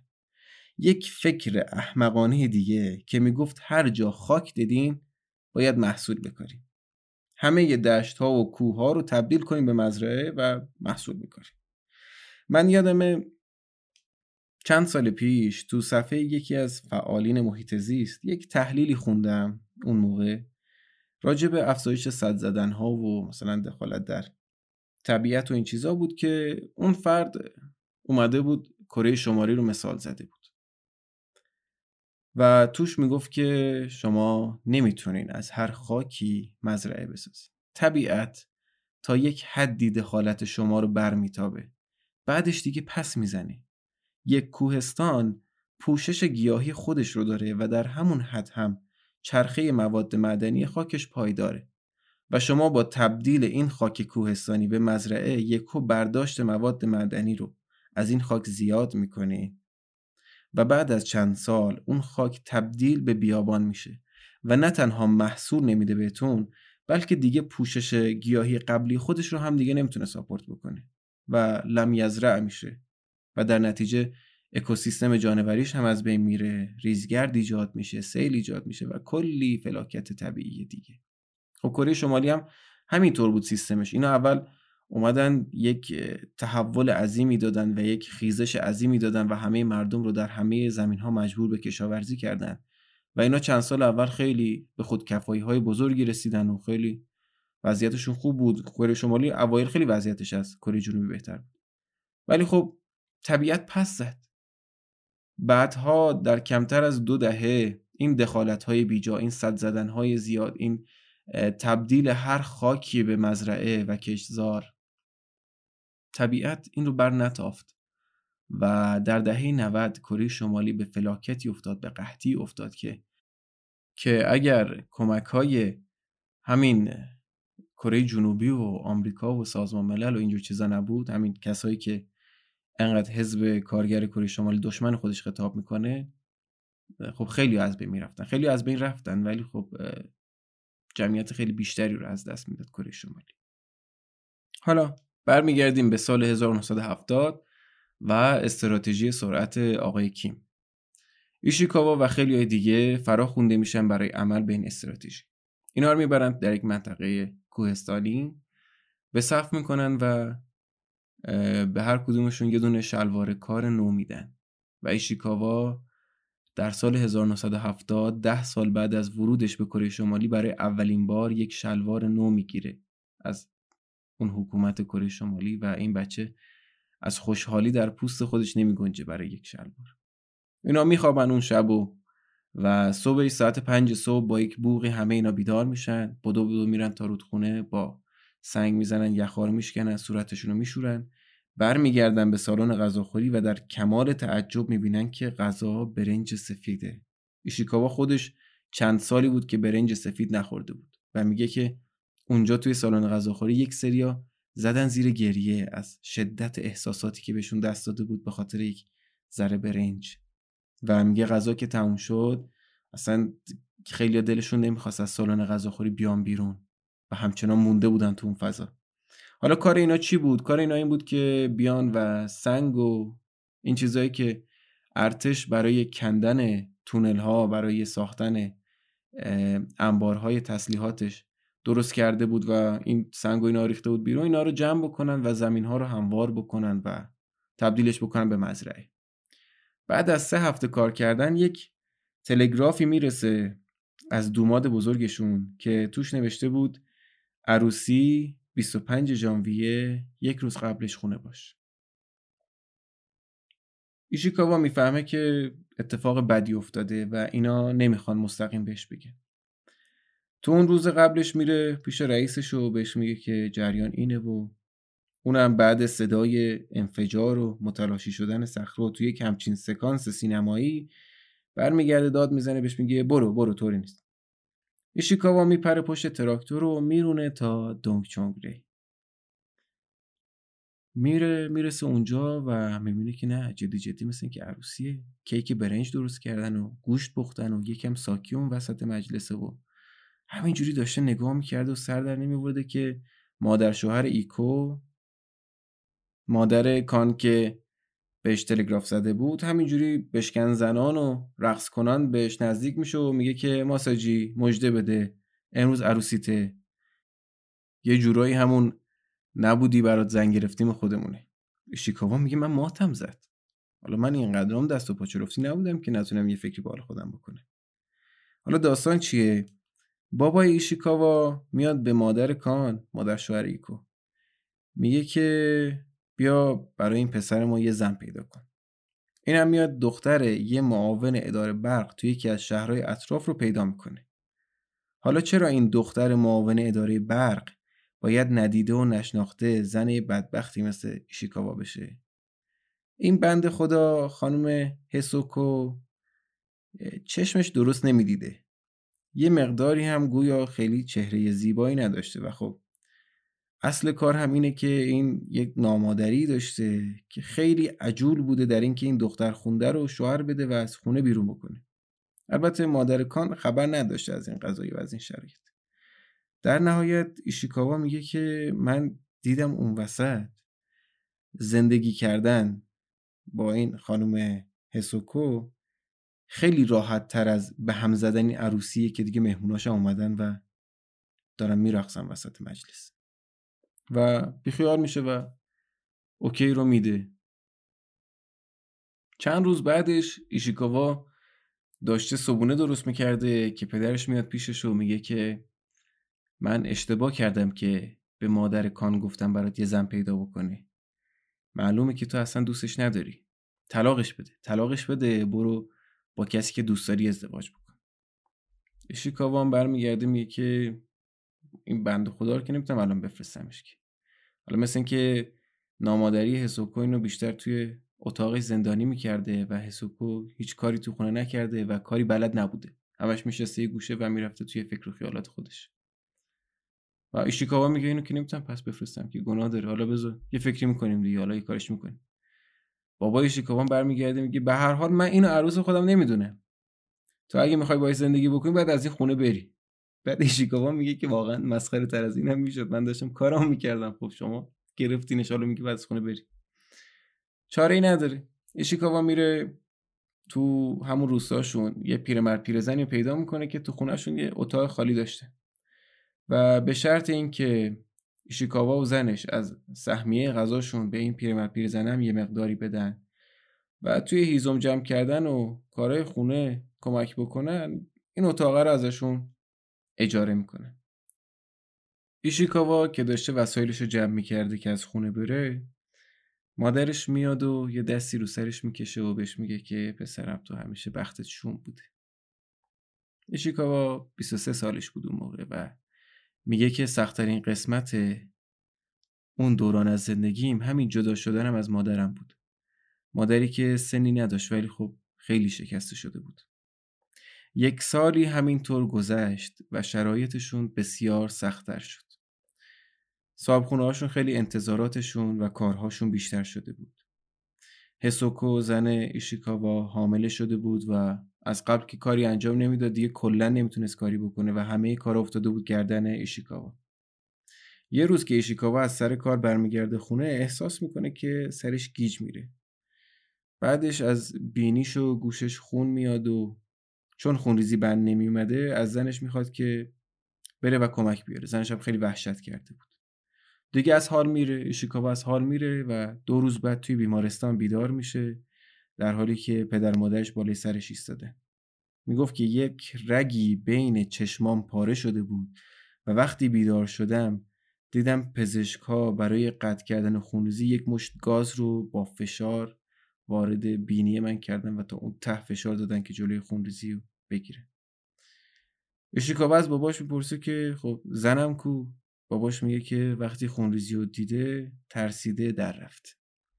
چند روز بعدش هم هسوکو میاد با شکم باد کردهش میاد خونه پدر ایشیکاوا و میاد ایادت ایشیکاوا و بهش میگه که ببین ما به درد همدیگه نمی‌خوریم. طلاق منو بده برم. ولی این بچه حرفاشو می‌خوره. حرفاشو که می‌خوره پدر ایشیکاوا میپره وسط حرفاشو میگه که نگران نباش. ما بچه رو بزرگ می‌کنیم. با ما. غمت نباشه. این اولین نوه پدر و مادر ایشیکاواست. و خب طبیعی هم بوده که یک مقدار ذوق داشتن برای به دنیا آمدنش. 25 مارس 1972 پسر ایشیکاوا به دنیا میاد و هسوکو چند روز بعد از به دنیا آوردن پسرشون طلاقش رو می‌گیره و میره. اسم بچه رو گذاشتن هوچول. ایشیکاوا از رفتن زنش یک مقداری ناراحت میشه. ولی خب میگه ما خیلی همدیگر رو نمیشناختیم و این جدایی یه جورایی به نفع هر دوی ما بود. حالا تو خونه پدر مادر ایشیکاوا به غیر از خودشون ایشیکاوا پسر شوچول و خواهر کوچیکی ایشیکاوا ماساکو دارن کنار همدیگه زندگی می‌کنه دو ماه از تولد هوچول گذشته بود که روز صبح ایشیکاوا پسرش رو بغلش گرفته بود نشسته بود توی آشپزخونه و داشت مادرش رو نگاه می‌کرد که در حال آماده کردن صبحونه بود ایشیکاوا همینطور مادرش رو که نگاه می‌کرده پیش خودش فکر می‌کنه که زمانی مادر من قد بلند و زیبا بود. الان ولی خمیده و نحیف شده و شلوار مادرش رو می‌بینه که پاره پاره بوده و حسرت می‌خوره از اینکه زمانی مادرش چه شرایطی در ژاپن داشته و دختری سرآمد توی محله بوده و حالا توی این وضعیت فلاکت بار داره زندگی می‌کنه. تو همین فکرها بود که مادرش تعادلش رو از دست میده و چند قدم عقب عقب میاد و میشینه روی زمین. ایشیکاوا که بچه تو بغلش بود از مادرش می‌پرسه که حالت خوبه؟ مادرش میگه که خوبم باید یکم استراحت کنه ولی ایشیکاوا متوجه تقلای مادرش برای نفس کشیدن میشه و میترسه. مادرش دراز می‌کشه و ایشیکاوا شروع می‌کنه به مشتمال دادن کمر مادرش. چون می‌دونسته که این مشتمال گرفتن رو دوست داره. ازش می‌پرسه درد داری؟ حالت بده؟ ولی مادرش جوابی نمیده. ایشیکاوا با ترس مادرش رو صدا می‌زنه. بچه شروع می‌کنه به گریه کردن. ماساکو از خواب میپره و میاد سمتشون پدر ایشیکاوا میاد و زنش رو بغل می‌گیره دستش رو می‌گیره جلوی صورت رنگ پریده زنش رو میگه ایشیکاوا میگه شنیدم پدرم چی میگه ولی معنیش رو درک نمی‌کردم. پدرش می‌گفت اون مرده.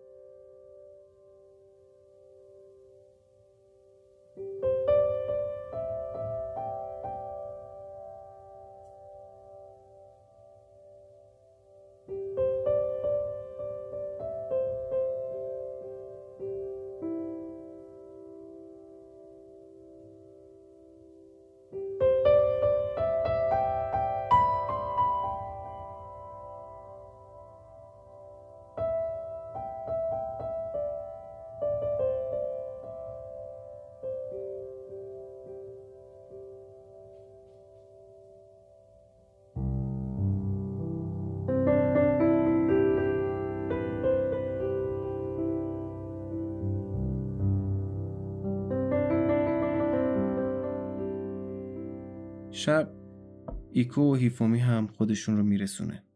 می‌بینن هوچول انقدر گریه کرده که از حال رفته و خوابش برده.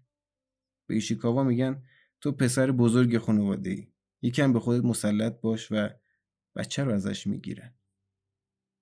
تنها کسی که بعد از مرگ مادر ایشیکاوا میاد خونه و جنازه زن مرده رو بغل می‌گیره و براش گریه می‌کنه و صداش می‌زنه که تو تازه نوهدار شدی زن همون پیرمرد آهنگری بود که وقتی خونشون آتیش گرفت اومد و بهشون کمک کرد و همراهشون کس دیگه ای سراغشون رو نگیره. ایشیکاوا میگه جنازه مادرم رو که نگاه می‌کردم همش به این فکر می‌کردم که مادرم مرد در حالی که اون شلوار پاره پوره رو به تن داشت. دیگه تحمل نمی‌کنه و از خونه می‌زنه بیرون. یه ساعتی توی روستا داشته قدم می‌زده و یه جا می‌بینه که از یه بند یک شلواری آویزون کردن جلوی خونه. با خودش قسم می‌خوره که این اولین و آخرین باریه که دزدی می‌کنه و شلوار رو بر میداره و زیر پیراهنش قایم می‌کنه و برمیگرده خونه. جنازه مادرش رو میشورن و شلوار جدیده رو پاش می‌کنن ولی خب چه فایده چون شلوار جدیدم پاره از آب در میاد. فرداش که جنازه رو می‌خواستن خاک بکنن ایشیکاوا میگه که خودم رو کشتم که در تابوت رو محکم کنم. ولی میخایی که داشتیم انقدر بیکیفیت بودن که توی چوب نمی‌رفتن و خم می‌شدن. واقعا برای این مورد دیگه من نمی‌تونم چیزی بگم. چون من درک نمی‌کنم که چه ایدئولوژی می‌تونه انقدر اهمیت داشته باشه که باعث بشه یک حکومت با مردم خودش این کار رو بکنه و اونها رو به این روز بندازه که یک میخ نداشته باشن برای بستن در تابوت عزیزانشون برگردیم به داستان خودمون مادر ایشیکاوا رو در دامنه یکی از کوههایی که در طول زندگیش صدها بار برای جمع کردن گیاهان کوهی ازش بالا رفته بود خاک کرده. بالاش هم یه چوب گذاشتن و روش نوشتن اینجا مزار میوکو ایشیکاواست. ایشیکاوا میگه پدر من فقط از ته دل آه می‌کشید و نمی‌تونه صرفی بزنه. بعد که برمیگردن خونه ایشیکاوا می‌بینه همون روستایی هایی که به مادرش هیچ اهمیتی نمی‌دادن. نشستن تو خونه و دارن از غذاهایی که ایکو تدارک دیده بود میخوردن و کیف می‌کردن و می‌گفتن و میخندیدن. حالش بد میشه و دوباره برمیگرده سر خاک مادرش. اود نداشته. یه سیگار روشن می‌کنه و می‌ذاره روی خاک که دود کنه. با بغز سعی می‌کنه ترانه ژاپنی سنجاقک سرخ رو که مادرش وقتی بچه بودن براش میخونده رو دوباره بخونه و تکرار بکنه. و یاد آخرین جمله مادرش میفته که قبل از دراز کشیدن کف آشپزخونه بهش گفته بود. وقتی رفتی ژاپن خاکستر منم با خودت ببر. و کنار مادر بزرگ و پدر بزرگت خاک کن.